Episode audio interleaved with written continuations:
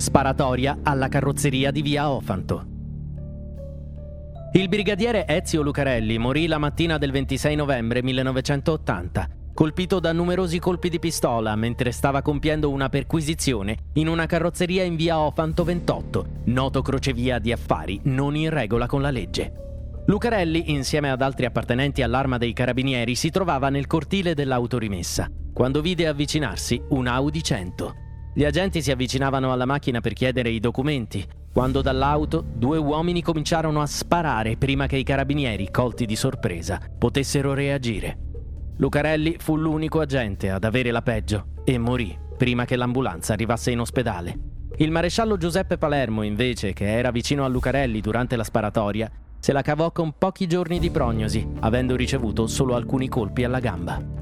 Nelle 48 ore successive all'omicidio vennero arrestate 5 persone, compreso il titolare della carrozzeria, probabilmente coinvolto in alcuni sequestri di persona.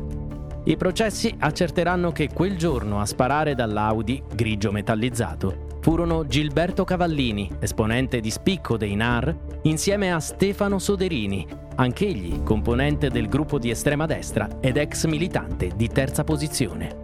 Entrambi gli uomini quel giorno si trovavano in via Ofanto per trovare un'auto pulita a seguito di una rapina per autofinanziamento.